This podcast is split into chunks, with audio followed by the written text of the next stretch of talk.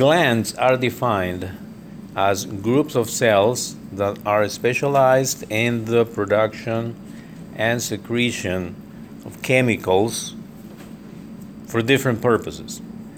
And there are two big groups, two big two types of glands that we need to define to make the endocrine system clear. The exocrine glands and endocrine glands. As the prefix exo and endo are showing, the difference is that the exocrine glands are groups of cells that produce these chemicals, but then they have a duct which allows this chemical to be released to the outside of the body, or it may be to the inside of the body, but into an organ like the digestive tube, like the stomach, intestines. And the endocrine glands are groups of cells that don't have the duct. Instead, they release their chemical, the product, to the bloodstream. And they are surrounded by many blood vessels, capillary networks, that's where they release their chemicals into. So that's the big, big difference between endocrine gland and exocrine gland. And what we're going to talk about here is endocrine system, which is the group of glands, endocrine glands, that have different functions and different purposes in our physiology. So, as we say here, the endocrine glands secrete hormones.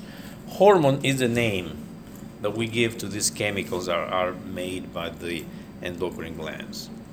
And some things to say about hormones they travel in the bloodstream, they go everywhere in the body through the bloodstream. And they're going to work or have an effect on cells that are called target cells. Those target cells have receptors that are specific for one or more type of hormones. That's why they're called target cells. And in general, the hormones have many different functions. Some of them are listed here, like regulation of body metabolism, um, growth, and even reproduction.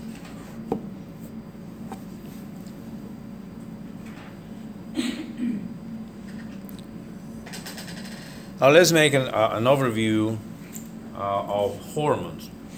We say they are chemicals. So we can classify them according to the chemistry or chemical characteristics. And we have some different types of hormones here, according to the chemical properties. Amines, which derive from amino acids, mainly two amino acids, tyrosine and tryptophan. Examples for amines, hormones made by the adrenal medulla, by the thyroid gland, and pineal gland. The second type are polypeptides and proteins, long chains of amino acids. Examples antidiuretic hormone, insulin, and growth hormone. Third type, glycoproteins, which are mixtures of polypeptides and carbohydrates. We have two examples follicle stimulating hormone and luteinizing hormone. And the fourth type are steroids, which are lipids that derive from cholesterol. We mentioned some of them when we studied chemistry and mentioned the cholesterol. Uh, we said sex hormones like the testosterone, estradiol, progesterone, cortisol, hormones made by the adrenal cortex and gonads like ovaries and testes. Ovaries and testes, you say, right? Yeah, the gonads. And we can also classify all these hormones now according to the action they have in different target cells. And according to that, we have two big groups polar and non polar hormones. And we bring these terms from Again, when we study chemistry, we study nonpolar molecules, polar molecules, in reference to the solubility in water. Polar hormones, they are water soluble, and nonpolar insoluble in water.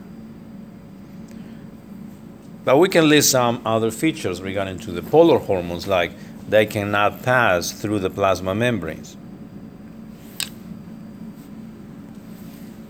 And here we have some polypeptides, glycoproteins, norepinephrine, epinephrine, which um, are water soluble. And insoluble in water, nonpolar, also called lipophilic because they can easily get into the cell, inside the cell, inside the target cells, because they are lipids, most of them, were derived from lipids, and the membrane, the plasma membrane, is phospholipid. Examples steroids, thyroid hormone, melatonin.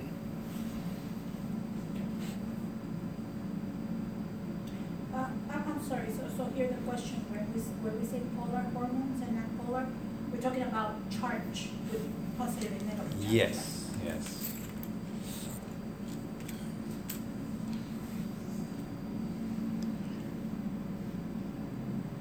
Now we say the target cells they have receptors from for one or more of these hormones. Now these uh, target cells usually have receptors for many hormones. And these hormones may have different ways of action or interactions among them. Like we see here, hormones may be antagonistic, synergistic, or permissive. How the cell responds to those hormones is how these hormones interact, and uh, to one, two, or more of these hormones, and to the level of hormones that are in the bloodstream. So, so for example, antagonistic, it's, uh, in contrast to what they, they go through, right? Uh, then permissive, you know, you know, permissive, it passes through, or it's permeable. But what's the synergistic piece? We'll go to explain that in the next slides. Antagonistic, synergistic, and permissive effects. Synergistic, the word synergistic means enhance. One hormone enhance the action of another one. In this case, we see two or more hormones working together for a particular effect. Like, we have examples here like epinephrine and norepinephrine. Both affect the heart in the same way. It makes the heart beat faster, increases the heart rate. Both epinephrine and norepinephrine. Additive effects. Or effects can be complementary, like two hormones are necessary for a particular effect. For instance, in the mammary gland, the production of milk relies on the action of estrogens, which stimulate the growth of the glandular tissue, prolactin, which make these cells produce the milk, the milk, and oxytocin, which stimulates the release of milk. So in that case, these three hormones will be synergistic. They have synergistic effects on the mammary glands.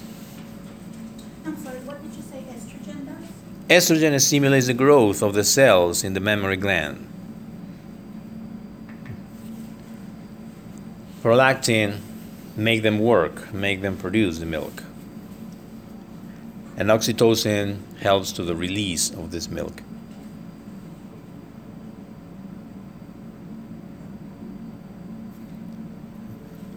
Permissive effect. One hormone makes the target cell more responsive to a second hormone.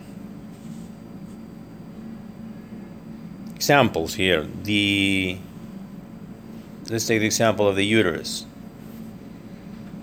And during the menstrual cycle, the uterus goes through many changes. And usually the menstrual cycle is divided in two parts. The first part of the menstrual cycle, the uterus is exposed to estrogen. That exposure to estrogen in the first part of the cycle will make the uterus more responsive to progesterone, which is a hormone that stimulates the uterus in the second part of the menstrual cycle.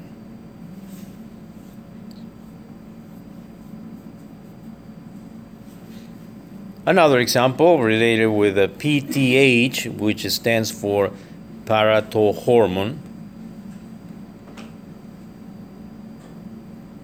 or parathyroid hormone. PTH, parathyroid, parathyroid hormone. This PTH makes the intestines more responsive to vitamin D during calcium absorption process that happens in the intestines. Vitamin B, vitamin D3 helps for absorption of calcium in the intestine. So this PTH helps for that, permits this effect in the intestines. And that way, it has permissive effects.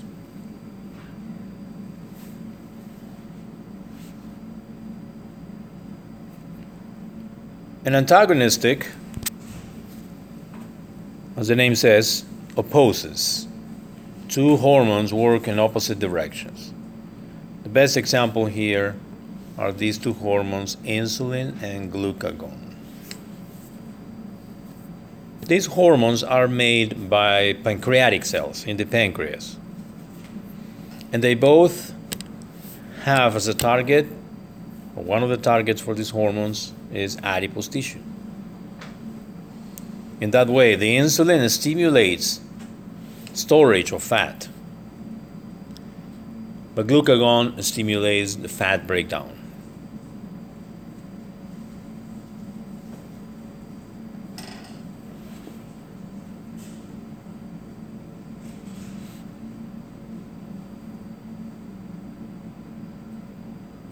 Now imagine all these hormones traveling in the bloodstream, working on target cells in many different ways permissive, antagonistic, synergistic effects. But how much of these hormones are necessary for the target cells to respond? To respond, every single target cell will be stimulated by a determined level of hormone in the blood. And these hormones, as any other chemicals in the bloodstream, they have a natural life, a course that follows. Because these hormones will be removed from the bloodstream, will be metabolized. And that's why we have these terms hormone half life, which is the time required for this plasma concentration of a hormone to be reduced by half. For instance, if thyroid gland releases 100 micrograms of thyroid hormone. After eight hours, we don't find 100 micrograms in the blood, we find 50 because half the amount has been removed or metabolized. So that is a half time for the thyroid hormone, eight hours. It's an example.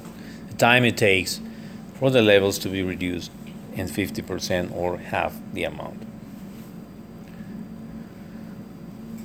Most of these hormones they have half-life that ranges from minutes to hours but some of them take days. It depends on every hormone it depends on what the target cell and what the effect is.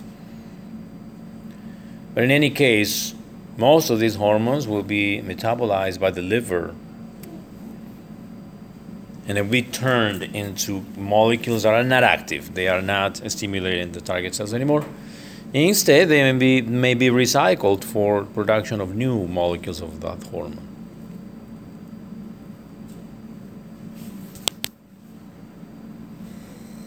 And recycled, you said?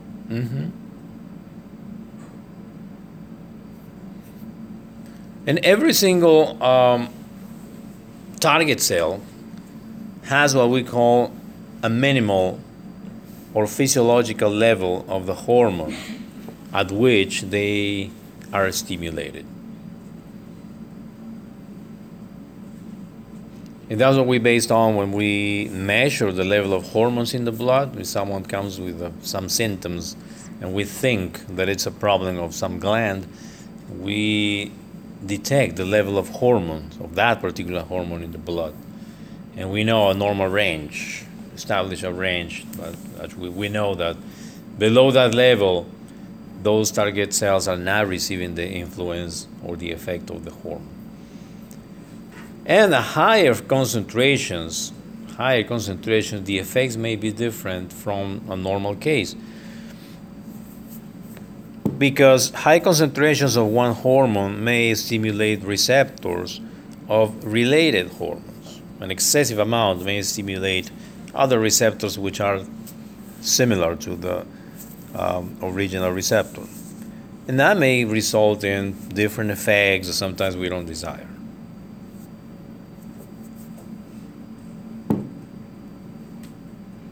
There are some diseases or some conditions at which a gland produces a hormone, and when that gland produces excessive amount of that hormone, will start stimulating other cells. Other cells that are not supposed to react, but they react because there's a lot of this hormone in the blood. Like one example. For instance, there's a problem in um, in the uterus during the pregnancy where there is a, a growth of the placental cells, which turn sometimes malignant. Well, these cells produce a hormone which is very similar to the thyroid hormone. I better say TSH, which is a hormone made by the pituitary gland. And so, as a collateral effect, this hormone from the placenta will start stimulating the thyroid gland because it's very similar. And we have a person with symptoms of hyperthyroidism, which is not the main problem. The main problem is different. But maybe because there's a lot of this placental hormone in the blood.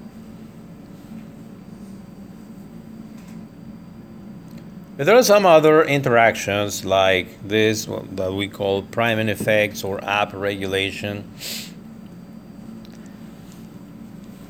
Some target cells, they will respond to, to a hormone, increasing the number of receptors for that hormone.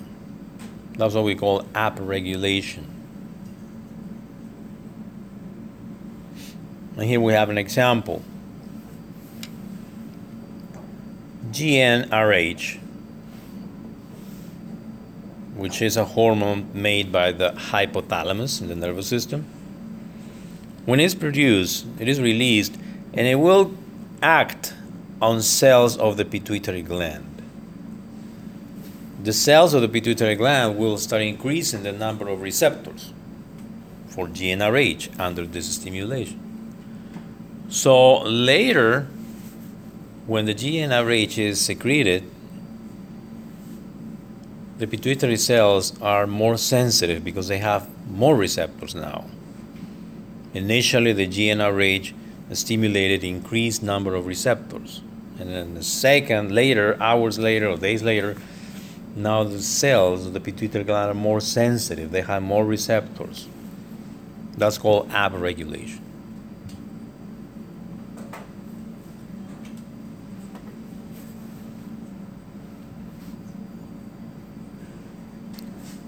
And then the other way around, down regulation or desensitization, it's called. Whenever there is a prolonged exposure to high concentrations of hormone, that may result in decreased number of receptors now. As a mechanism of regulation.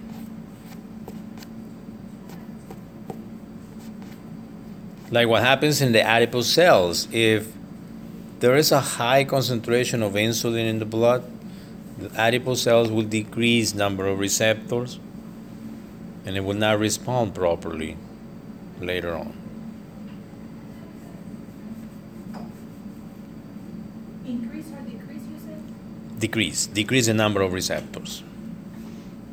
If there's a lot of insulin circulating in the blood, higher concentrations, the adipose cells will decrease the number of receptors. That's called downregulation.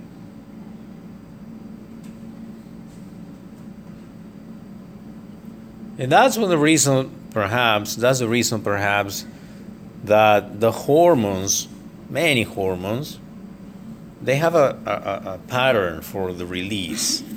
They are released in spurts or pulsatile secretion. If we make a graph of or how the cells release hormones, we usually find like peaks. It's not like all the time we have the same level of hormone. It changes sometimes during the day or during a number of days. It depends on the type of hormone. That's called pulsatile secretion. Because if there is too much of the hormone all the time in the blood, that will make downregulation. And we don't want that. We want our target cells to be reactive and responsive all the time.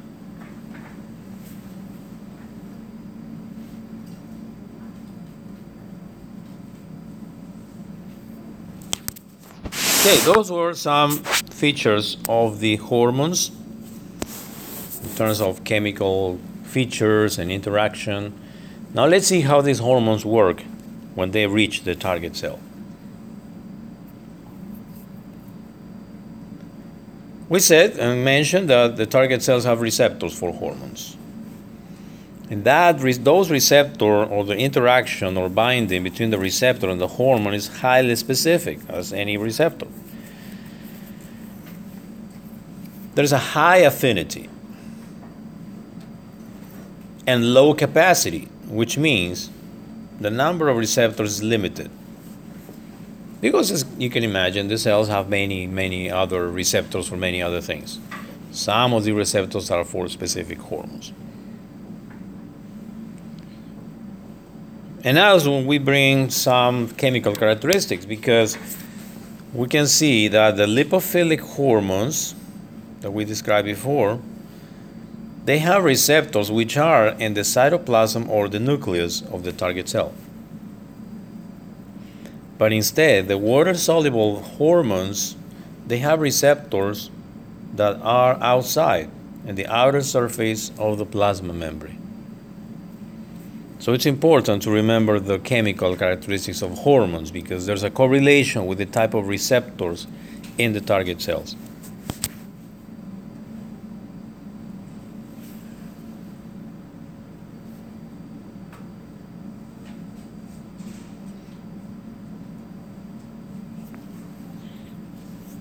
Hormones that bind to nuclear receptors. We said they are the lipophilic hormones, steroid hormones. Thyroid hormone is a good example. Cortisol is another example of lipophilic steroid hormone. How they work on the target cell?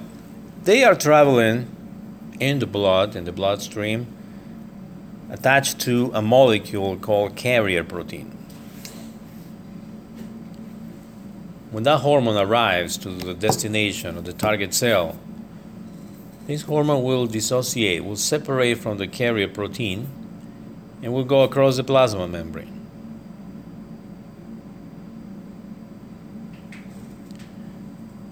Receptors for these hormones are found in the cytoplasm and the nucleus. And they are called some of them nuclear hormone receptors because what they're going to do at the end is activate genetic transcription. They will work at the DNA of the target cell. And actually, they are classified or described as transcription factors. In the first part, we define transcription and translation as those parts of the synthesis of proteins processes that mediate or are involved in the synthesis of proteins. So these steroid hormones, thyroid hormone, they work in that way. They activate genetic transcription.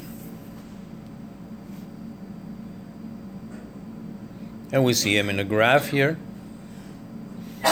We see the hormone labeled as H attached to a carrier protein. It separates from the carrier, goes through the membrane, and finds a receptor in the cytoplasm. It gets into the nucleus, attaches to the DNA, and makes the DNA active, transcribing a molecule of messenger RNA. And from here, you know the story messenger RNA comes out, and a protein starts being produced. And that's actually what the, these hormones, most of them, stimulate in the target cells. They make them produce proteins, which will have different purposes.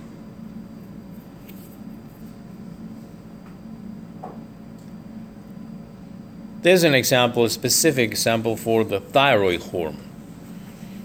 We see a carrier protein, in this case of the thyroid hormone. This has a name, and we'll see that when we get to the thyroid hormone or thyroid gland. This carrier protein is called TBG for thyroid hormone. T4 is how we label the thyroid hormone. And it's called TB, what's TB? TBG. TBG. The T4 goes through the membrane easily and it finds a receptor, a binding protein, in the cytoplasm. This brings the thyroid hormone to the nucleus. And in the nucleus, we find the receptor protein, which is going to bind to the DNA. And from there, you know the story messenger RNA synthesis, translation, protein synthesis. That's how these two hormones work lipophilic hormones, steroid hormones, and thyroid hormone. Now, the hormones that are water soluble, they cannot cross the plasma membrane. And they have receptors on the surface of the plasma membrane.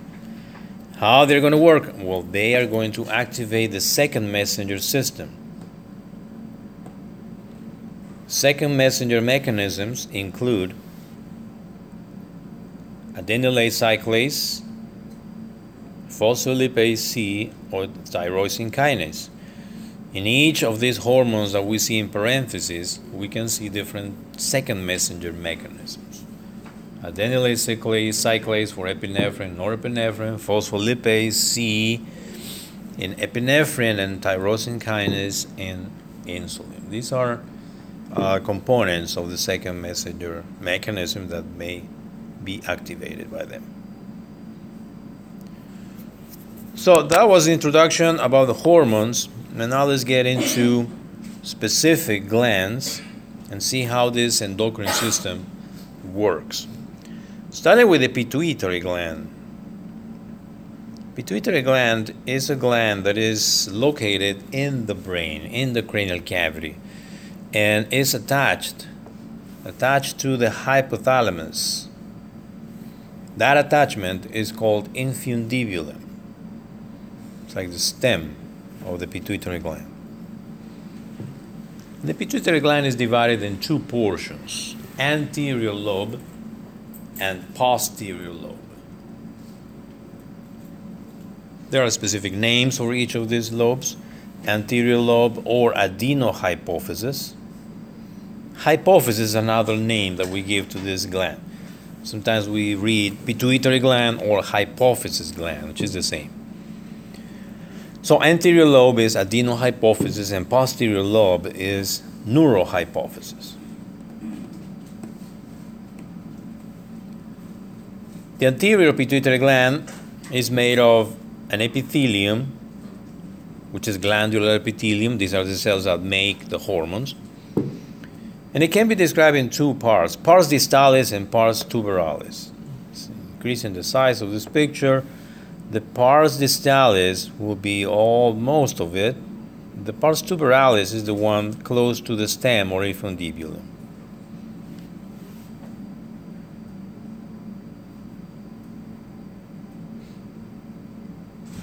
And the posterior pituitary gland is, all, is known as neurohypophysis because it's actually nervous tissue.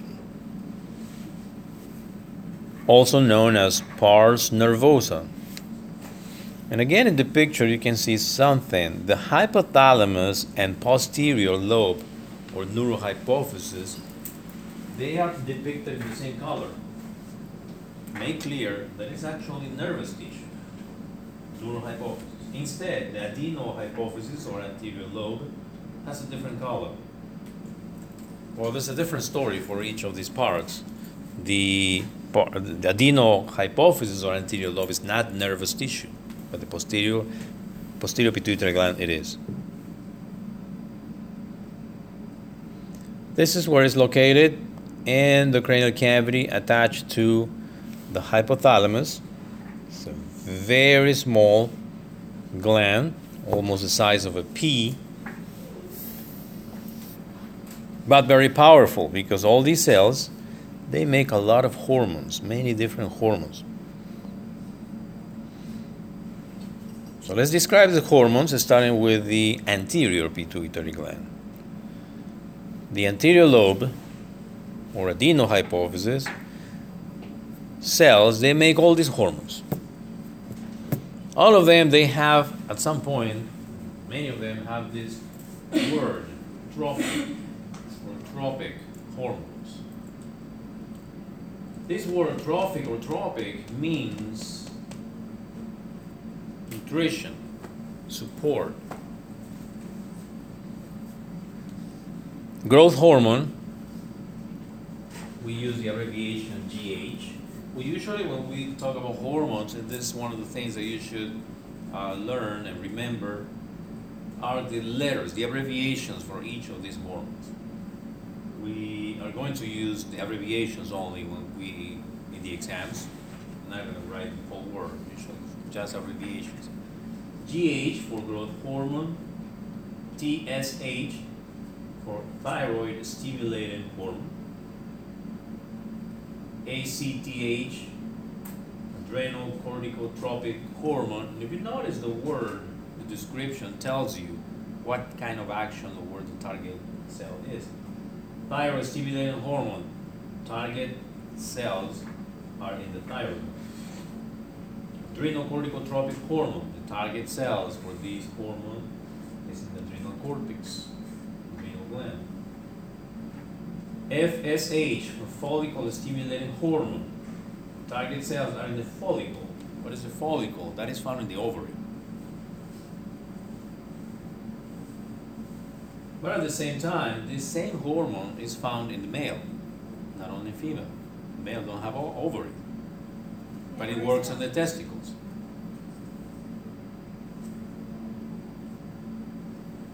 LH for luteinizing hormone I'm sorry, this folic, uh, is this why we're deficient in folic acid? No, that's different. That's different folic. In the male, there's also LH. Sometimes we call it ICSH, but it's a term that we almost don't use. ICSH stands for interstitial cell stimulating hormone. Those are the particular target cells in the male, which are the testicles also and PRL for prolactin. All these hormones are made by cells of the anterior pituitary gland. So, like, as you age, you stop growing like what happens? Is it like your growth hormone starts amount? Yeah, I mean, when we are kids, we make all these hormones, except some of them, like FSH and LH which are activated and start being produced in puberty. At that point is when the reproductive organs will complete their development. But still made of very small amounts, small levels, but then at puberty they start being produced more. Growth hormone, it is made more during growth. We are kids, but then even after we get into adults, we still produce GH we're not growing anymore, but the GH has more actions not only for growth, it also works for uh, enhancing the metabolism of the cells.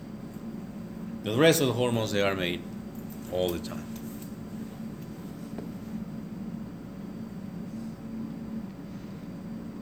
So just another picture naming all these hormones and the particular target cells where they are. All these hormones coming from the anterior pituitary gland. TSH, thyroid stimulating hormone. ACTH, adrenal corticotropic hormone for the adrenal cortex.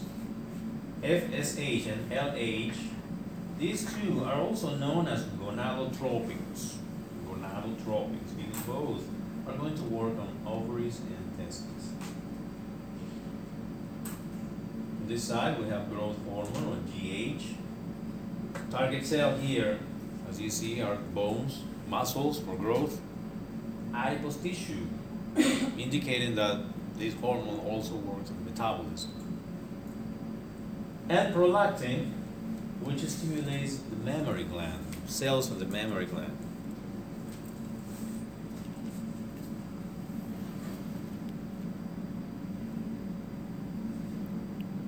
And how about the posterior pituitary gland? The posterior pituitary gland makes these hormones, uh, two hormones. ADH, which stands for antidiuretic hormone, oxytocin. There are some things to say about these two hormones. These hormones are made actually in the hypothalamus. But then remember we said the posterior pituitary gland is nervous tissue and is the same color as the hypothalamus in the picture. Well, what happens is these hormones are made by cells, by neurons in the hypothalamus. But then the axons of these neurons run down towards the posterior pituitary gland. And at that point, they are released. That's why we say here at the beginning, the first statement here says, the posterior pituitary gland stores and releases two hormones made in the hypothalamus. ADH, and this is the name of the nucleus, group of neurons in the hypothalamus that make ADH, supraoptic nucleus. And oxytocin, made by neurons of the paraventricular nucleus. Those neurons are in the hypothalamus. From there, axons come down to the posterior pituitary gland to release those hormones. And also, we have some words about the action of these hormones. ADH promotes retention of water in the kidneys. There are other names for this ADH like vasopressin or AVP. And oxytocin stimulates contractions of the uterus, childbirth, and cells of the mammary gland during lactation.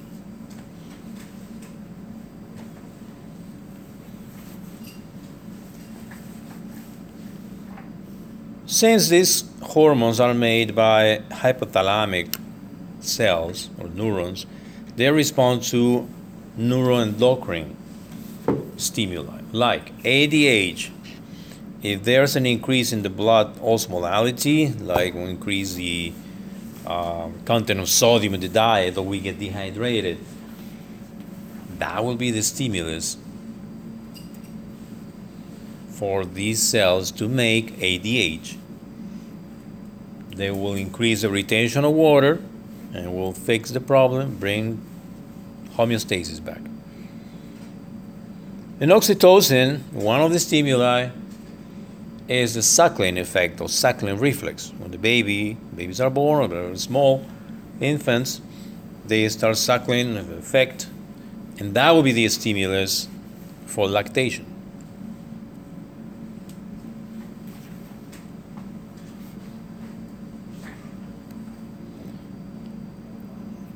And here we see in this picture how this works. Posterior pituitary gland and hypothalamus.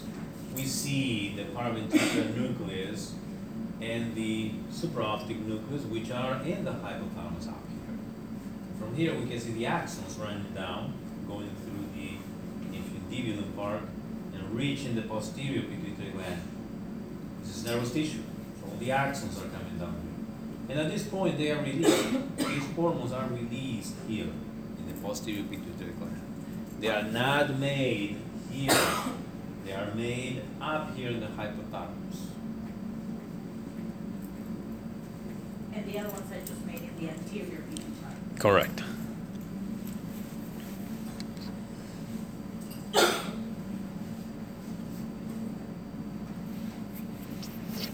Now, is there a relation between hypothalamus and anterior pituitary gland? Yes, there is.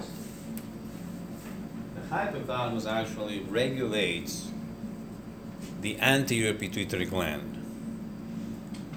And the regulation is by means of hormones. So there's hypothalamus, the neurons of the hypothalamus make hormones that will regulate the function of the anterior pituitary gland. That's what we say here. The anterior pituitary gland is controlled by hormones from the hypothalamus, which may be releasing or inhibiting hormones.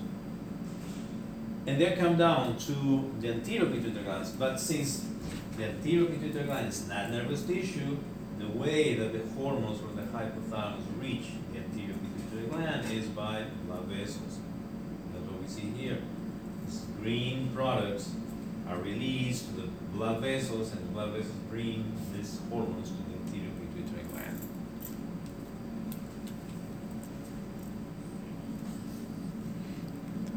This system of circulation is called the hypothalamic or hypothalamo hypophyseal portal system. The system of blood vessels that bring the hormones from the hypothalamus to the anterior pituitary gland.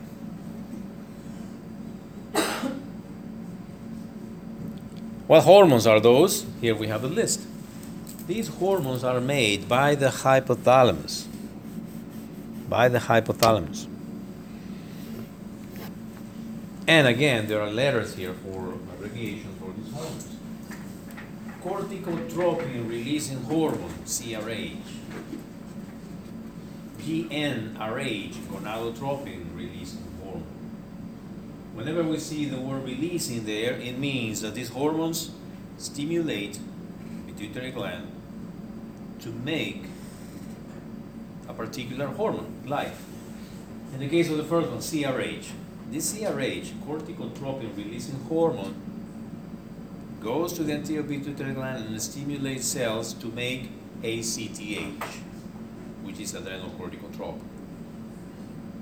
In the same way, gonadotropin releasing hormone is made by the hypothalamus and it comes down the anterior pituitary gland and makes it to produce gonadotropins, which we said are FSH and LH.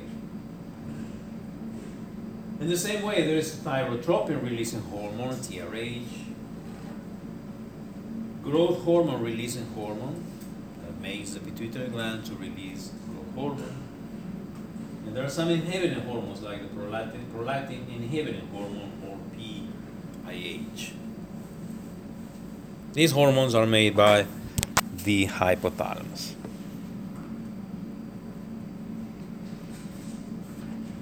In this picture, we see this depicted in a different way. Here we start seeing some levels. And that's how we should understand the endocrine system physiology. This level, the middle level, we have the pituitary gland that we say also called hypophysis and is divided into two parts, adenohypophysis and neurohypophysis, anterior and posterior pituitary gland.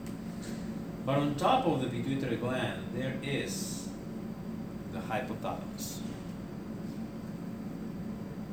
And what we see in this picture is how the hypothalamus makes all these hormones that are going to regulate the adenohypophysis. Like this way, GnRH, gonadotropin releasing hormone, is stimulating the adenohypophysis to make FSH and LH. In the same way, we can follow CRH, makes the cells of the adenohypophysis to produce ACTH. Just follow TRH from the hypothalamus, TSH adenohypophysis, PRH prolactin releasing hormone, GH growth hormone, and we have all the hormones made by the adenohypophysis. And this side, posterior for neurohypophysis, we see ADH and oxytocin, which are made by the hypothalamus, but in this case, the neurohypophysis is not making any hormones, just releasing these two hormones. And there's a third level here, the target organ, or target where the target cells are. We identify some of them here. GnRH, FSH, the target cells are in the gonads, ovaries, or testes. Same way, adrenal cortex, thyroid gland, mammary gland, growth hormone for liver, bone, muscle, liver. And finally, for these two, ADH and oxytocin, ADH will work in kidney, and the oxytocin in uterus and mammary gland. So this is the way that we should understand the physiology of the endocrine system in three levels: hypothalamus, adeno and neurohypophysis, and the target organ where the target cells are.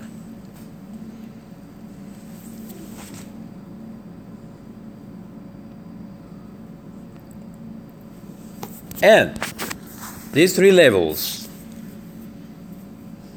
they work or interact with each other by means of a feedback control.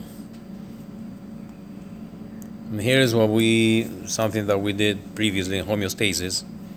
We described the homeostasis, uh, feedback, negative feedback, positive feedback mechanisms.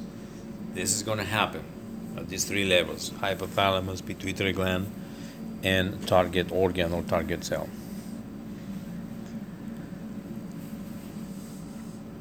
These three levels interacting to each other, we call them, we call it axis. Hypothalamus, pituitary, target tissue. That's an axis, a vertical axis.